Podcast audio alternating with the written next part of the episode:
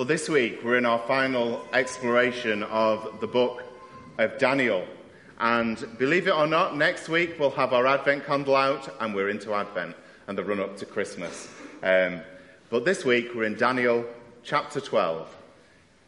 A bit of a challenging passage. If you've got a Bible in front of you, do turn to it and do keep it open as well because we'll be following some of these verses through. It's called The End Times. At that time, Michael, the great prince who protects your people, will arise. There will be a time of distress, such as not happened from the beginning of nations until then. But at that time, your people, everyone whose name is written in the book, will be delivered. Multitudes who sleep in the dust of the earth will awake, some to everlasting life, others to shame and everlasting contempt. Those who are wise will shine like the brightness of the heavens and those who lead many to righteousness like the stars forever and ever. But you, Daniel, roll up and seal the words of the scroll until the time of the end. Many will go here and there to increase knowledge. Then I, Daniel, looked, and there before me stood two others, one on this bank of the river and the other on the opposite bank. One of them said to the man clothed in linen who was above the waters of the river, how long will it be before these astonishing things are fulfilled? The man clothed in linen, who was above the waters of the river, lifted his right hand and his left hand towards heaven, and I heard, that, heard him swear by, by who lives forever, saying, It will be for a time, times, and half a time. When the power of the holy people has finally been broken, all these things will be completed. I heard, but I did not understand. So I asked, My Lord, what will be the outcome of all this be? He replied, Go your way, Daniel, because the words are rolled up and sealed until the end, until the time of the end. Many will be purified, made spotless and refined, but the wicked will continue to be wicked. None of the wicked will understand, but those who are wise will understand. From the time that the daily sacrifice is abolished and the abomination that causes desolation is set up, there will be 1,290 days. Blessed is the one who waits for and reaches the end of the 1,335 days. As for you, go your way till the end. You will rest, and then at the end of the days, you will rise to receive your allotted inheritance. Let's pray. Yeah, Lord, once again, we acknowledge that sometimes your word is not always that easy to understand. And sometimes, no matter how many times we read it, we struggle to work out exactly how it applies to our life. But Lord, we acknowledge again this morning that this is your word. This is you speaking to us. So as we grapple with scripture today, we just pray that your spirit would open our hearts, that we would know once again what it is to hear from you. Challenge us, we pray. Encourage us. Direct us in your paths. For Jesus' sake. Amen. Well, we are rapidly approaching Christmas. Whether we like it or not, it's upon us. And within a couple of weeks, traditions will start to be observed. Many of the traditions that happen year after year, things like Christmas dinner, giving presents, singing carols, Advent candles, Advent calendars, the list goes on and on. Well, just in case you're wondering what to buy that special someone in your life, um, don't say that I don't ever offer good advice. This is for sale in B&M Bargains at the moment. Proof that you can turn literally anything into a gift set if you try hard enough.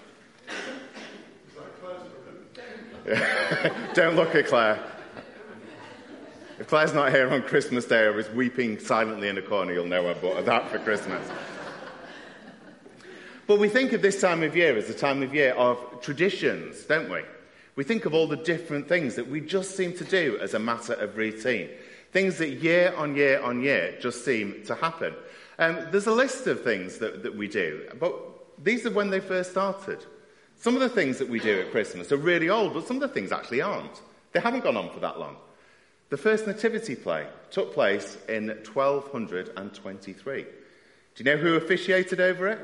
Anyone know this answer? Francis of Assisi.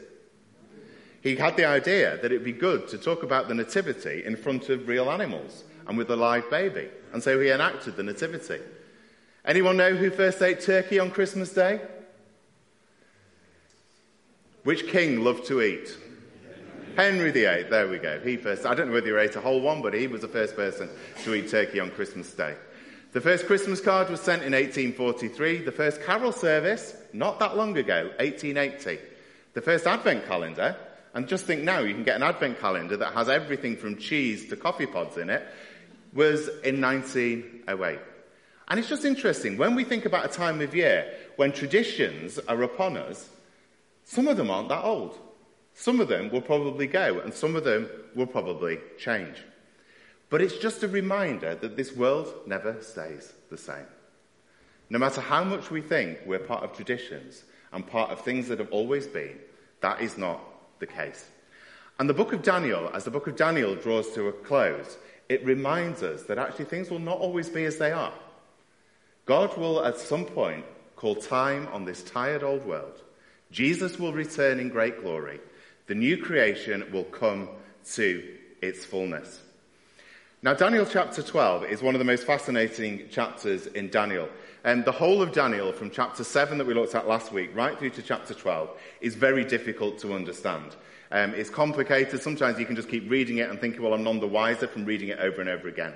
And in a sense, that's because it's written in this apocalyptic language.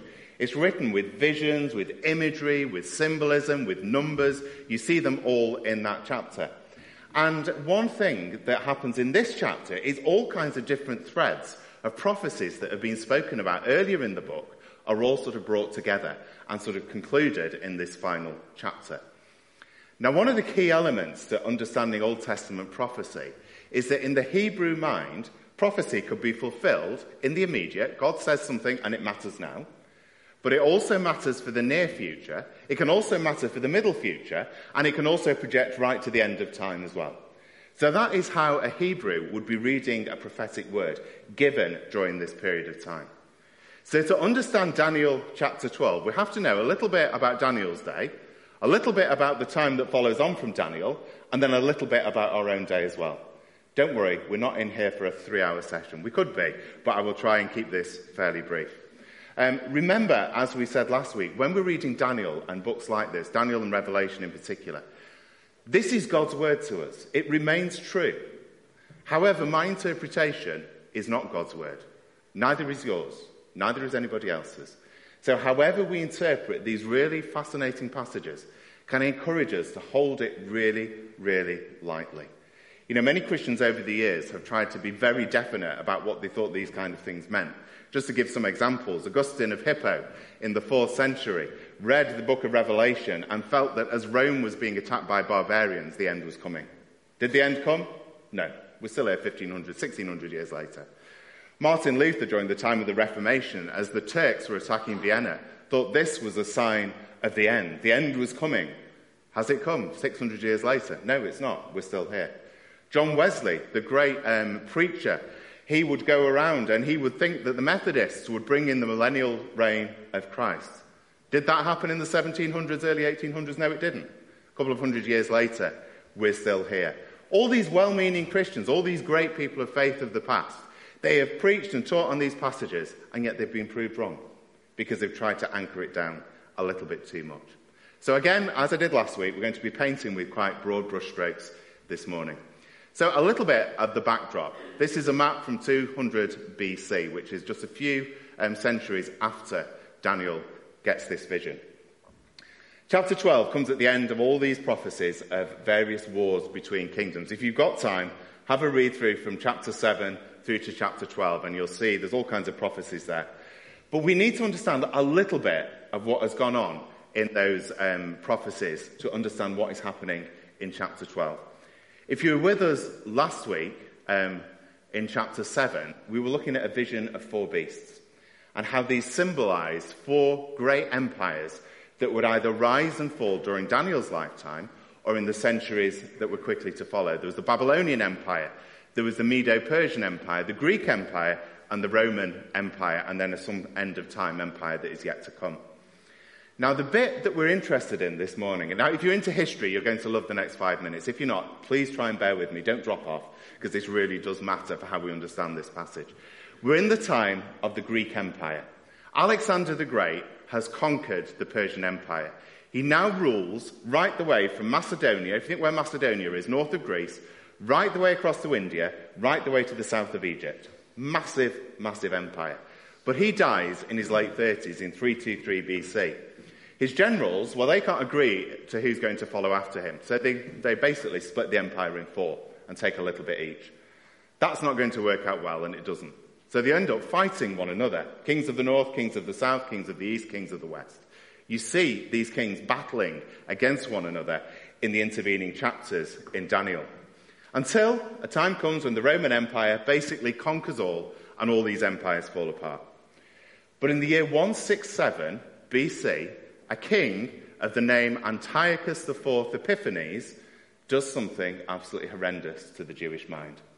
What he does is he goes into Jerusalem, he goes into the temple, he goes into the Holy of Holies, the holy place, and he stops temple worship. And he dedicates this temple that has been stood there for three and a half centuries since Cyrus of Persia allows it to be rebuilt. And he comes in and he dedicates this temple to Zeus. For three and a half years, this temple is not a temple to Yahweh, to the Lord, but it is a temple to Zeus. Now, Antiochus then dies in 164, and temple worship continues. Now, if you've got any friends who are High Anglican, Orthodox, or Catholic, and you've ever looked at their Bibles, you will notice they have a, an additional few books that we don't have in ours. It's called the Apocrypha. And what it does is it plots a lot of that middle history and what happened between the end of the Old Testament and the end of the New Testament. I think I have once shown a verse from the Apocrypha on the screen before, but here you go. This is how the book of 2 Maccabees tells of this event. Not long after this, the king sent an Athenian senator to compel the Jews to forsake the laws of their ancestors and to no longer live by the laws of God. Also, to pollute the temple in Jerusalem and to call it the temple of Olympian Zeus, and to call for the one in Gerizim Zeus, the friend of strangers, as the people who live in that place are known. Now, Daniel 12, sorry, Daniel 11, verse 31, will call this the abomination that causes desolation, where the temple of God is turned over to pagan worship. So a lot of what Daniel is talking about is fulfilled in this period of time, partially fulfilled. But we need to fast forward again to the time of Jesus because there is another fulfillment of all these horrific things coming up. So we pick up what Jesus says in Matthew 24. We're back in God's word here. So we're back into the gospel. So when you see the abomination of desolation spoken of by the prophet Daniel standing in the holy place, let the reader understand then that those who are in Judah flee to the mountains. What happened in AD 70? Well, the Romans, they marched into Jerusalem. Not only did they um, change the temple to a temple of another god, but they flattened it. They destroyed it, and it's still destroyed. Another abomination of desolation, another time of absolute horror for the people of God, another partial fulfillment of all that Daniel will talk about at the start of chapter 12. But again, we look forward. We look forward to that which is yet to come. Because there are trials and terrors and abominations that have yet to face, that we as the people of God are yet to face. The book of Revelation is written after that terrible event of AD 70 when the temple was flattened. And so Daniel still looks forward to a final trial when all that is antichrist will rail against the people of God. And that is beyond our time. It has not yet happened. It still lies in the future. I was walking down the ship canal on um, Tuesday evening, and it was a wet, drab November afternoon. And it was dead quiet. The reason it was quiet is because the motorway was clogged up, so there's no traffic moving. But you know that kind of eerie silence when there's no wind blowing, there's nobody else around, and there was just me and the dog. And suddenly, the sound is broken. Just watch the screen for a minute. I'm hoping this will work.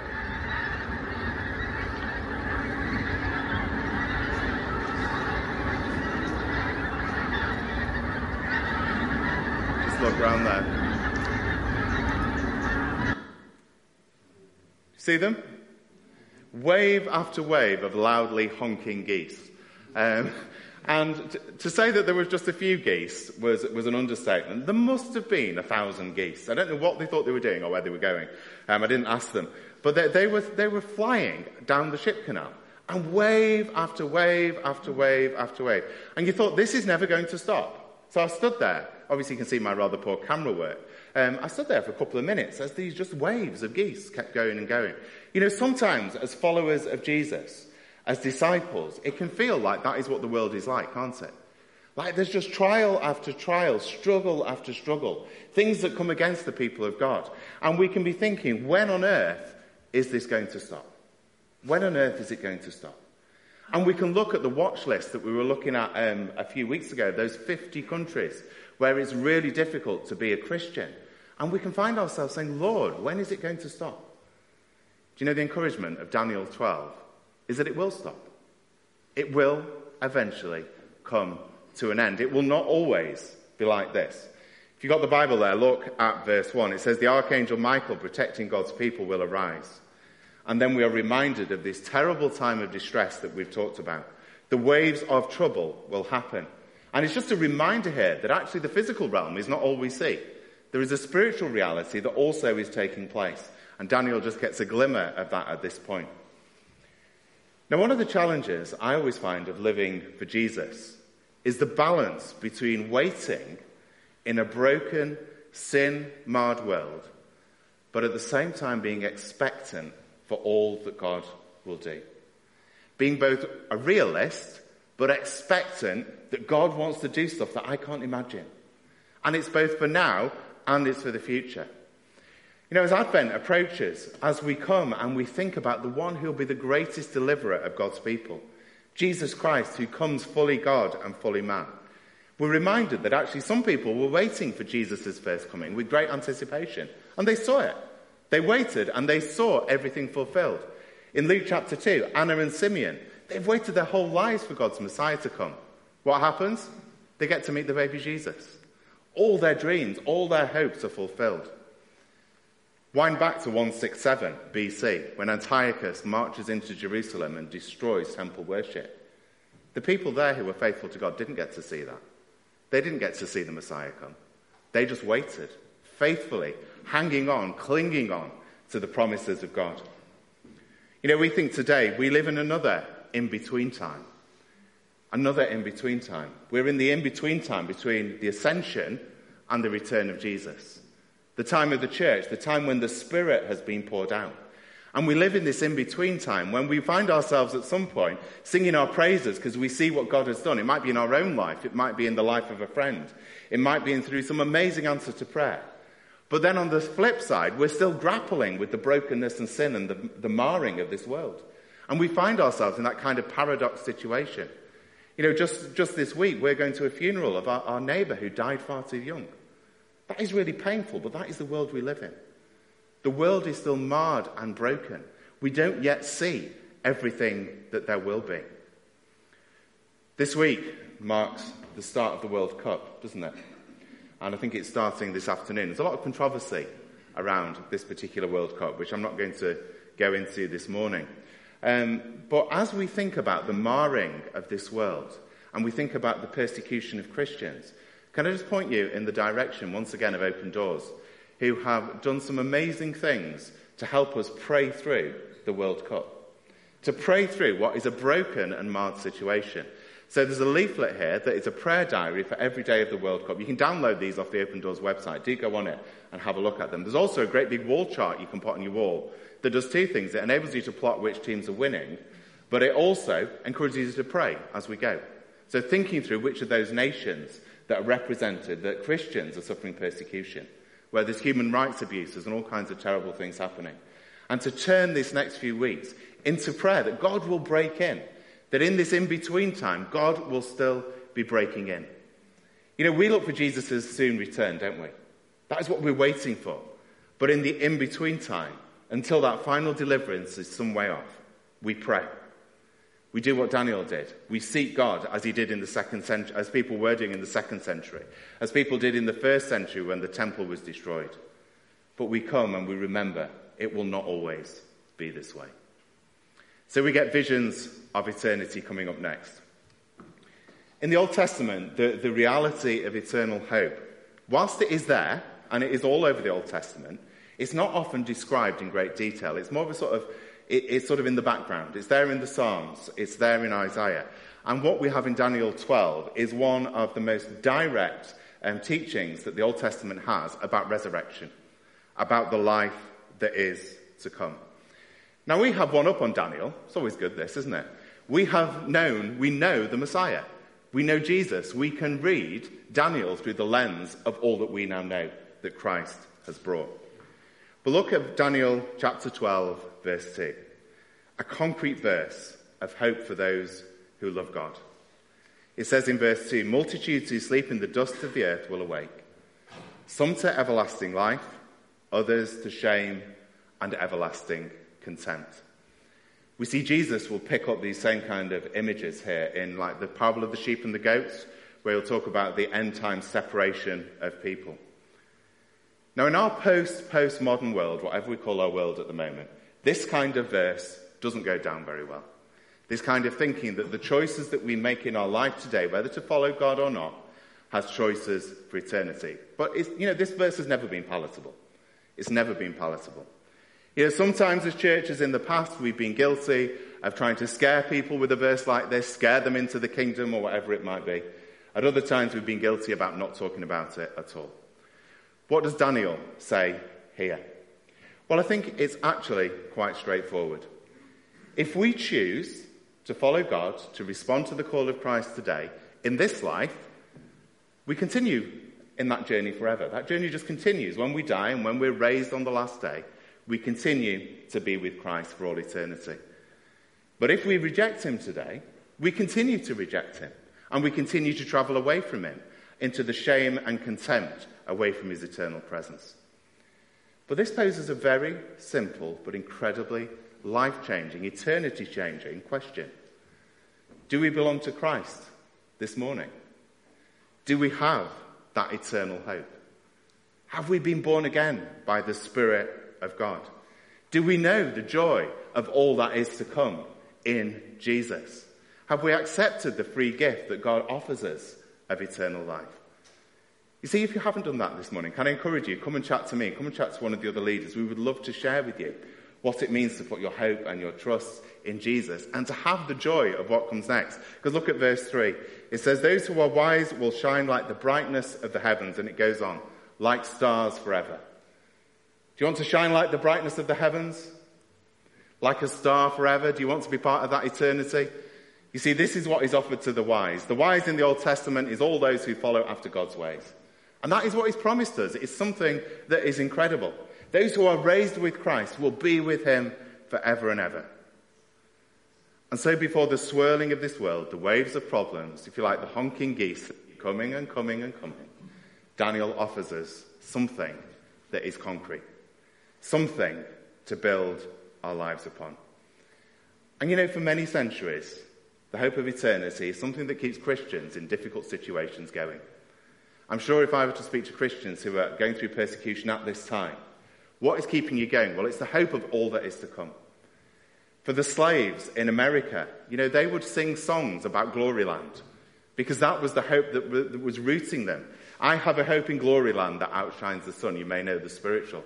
But these spirituals that would talk about eternal hope in the midst of oppression of the here and now. For Christians, listening to, to John um, speaking about Revelation, in that period of persecution from the Roman Empire. The hope of all that is to come is what would keep them going. You know, for you, for me, whatever life throws at us today, if we live today just with the stories of today, just with the narratives that today holds over us, don't be surprised if we get uh, discouraged. Don't be surprised if today's stories overwhelm us. But actually, if we have this bigger picture, the picture that Daniel has, the picture that Jesus speaks into our lives, then we can keep going. There is more. God has bigger plans for us. He is not finished with us. Jesus will return. So finally, keeping faith filled. Verse 4. But you, Daniel, close up and seal the words of the scroll until the times of the end. And then verse 13. As for you, go your way till the end. You will rest, and then at the end of days you will rise to receive your allotted inheritance. I think actually those two verses really need to be understood together. Because it's almost like the book finishes twice and then there's a bit in between. And as we read these, we could think, well, should we be reading Daniel? Is this, is this forbidden literature that, that somehow has ended up in the Bible? Well, that is not the case at all. What Daniel is really saying is these words need to be sealed until they're really relevant to God's people. Until such a time as we go through the trials, go through the difficult periods of time. Verse 13, Daniel is told very simply, go your way to the end. Then you'll sleep. That's another way of saying then you will die, and then you'll be raised. You'll be raised to be with God forever and ever. See, one of the things I love about Daniel and his friends, let's not forget Shadrach, Meshach, and Abednego, they remain faithful to God right the way through, through trials, through the most difficult of visions being given to them, through the most trying of circumstances. And I think what they show to us is that actually lifelong discipleship is possible. You know, we don't want to be Christians who are being buffeted around all the time by, by our lives. We want to be lifelong disciples. People who are able to follow Jesus when things are great, absolutely. But also when things are difficult, when the trials come, when the waves of problems appear. And Daniel proves it can be done. Shadrach, Meshach, and Abednego. You know, Daniel is not some special figure, but there are loads of other people in the Bible who prove that actually when we follow God's ways, it can be done. But it can't be done in our own strength. It can never be done in our own strength. You know, the worst thing I think any preacher can try and get across to, to anybody is bad Christian, try harder. You know, that, that just doesn't work, it doesn't do anything. But what does do something is actually, are we coming to the Holy Spirit? Are we asking for the Spirit to strengthen us? Are we asking for the Holy Spirit to do a work of transformation in our hearts, to give us this hope, to enable us to resonate with the hope of eternity, to look forward to that day when Jesus will return? Now, yeah, there are practical things we can do. We talked about this a couple of weeks back, didn't we? About this, this speaker who I'd heard at this conference. He simply said, pray and read your Bible if you want to have a flourishing Christian life. Get those right, and a lot of other good stuff will follow. But we need the Spirit. We need the Holy Spirit. There's a song, I won't draw, um, burst into song, we'll leave that up to Simon as his speciality. Uh, but Dare to be a Daniel, I think some of you may know it, about praying about being on our knees in front of God, about being those kind of people who remain faith filled. So I just want to leave you with three things as the book of Daniel draws to a close. Do we have eternal hope? Is that resonating in your life today? Is that the biggest backdrop, the biggest narrative that you're living with and living for? Are we people committed to faithful Christian living? You know, when the trials come, and they will, they will, Jesus says, In this world you will have trouble. We're not immune from them. But will we live faithfully and a faith filled life, remembering all that Jesus has done and thinking of all that is to come? And thirdly, are we praying for the continuing infilling of the Holy Spirit? We can't do any of this in our own strength. We can't keep faith filled and faithful, but we have been sealed by the Spirit. But we do need to keep praying that the Spirit fills us. That continual infilling of the Spirit to enable us to be fruitful, to enable us to be empowered, to enable us to be gifted to serve God in this world. Well, I hope you found Daniel to be somebody as a bit of an inspiration. Daniel's somebody who gives us the kind of model that I think we need in order to live during difficult times. Well, let me just pray for us. I'll leave those on the screen for a moment, and the worship group are going to come forward.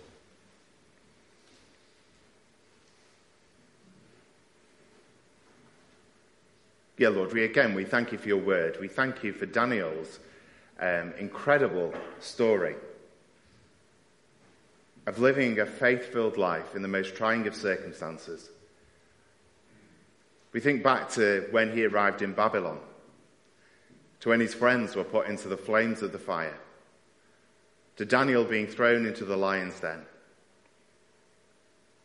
to these visions that Daniel was given of, of kingdoms rising and falling of the temple being filled with abomination, and of your soon return. And Lord, we, we just place our lives in this biggest picture that Daniel saw. And we just ask that, like Daniel was, that you will keep us faith filled until the end. That whatever trials may come, that whatever things may buffet our faith, Lord, that we will rest on your character, be surrounded by your love, and be empowered by your Holy Spirit. Yeah, Lord, we just rest in your presence for a moment. We just ask that you would minister to us by your Spirit. And Holy Spirit, would you fall afresh on us, we pray. Maybe just in the quiet, you just want to just simply say, Spirit of the living God, fall afresh on me.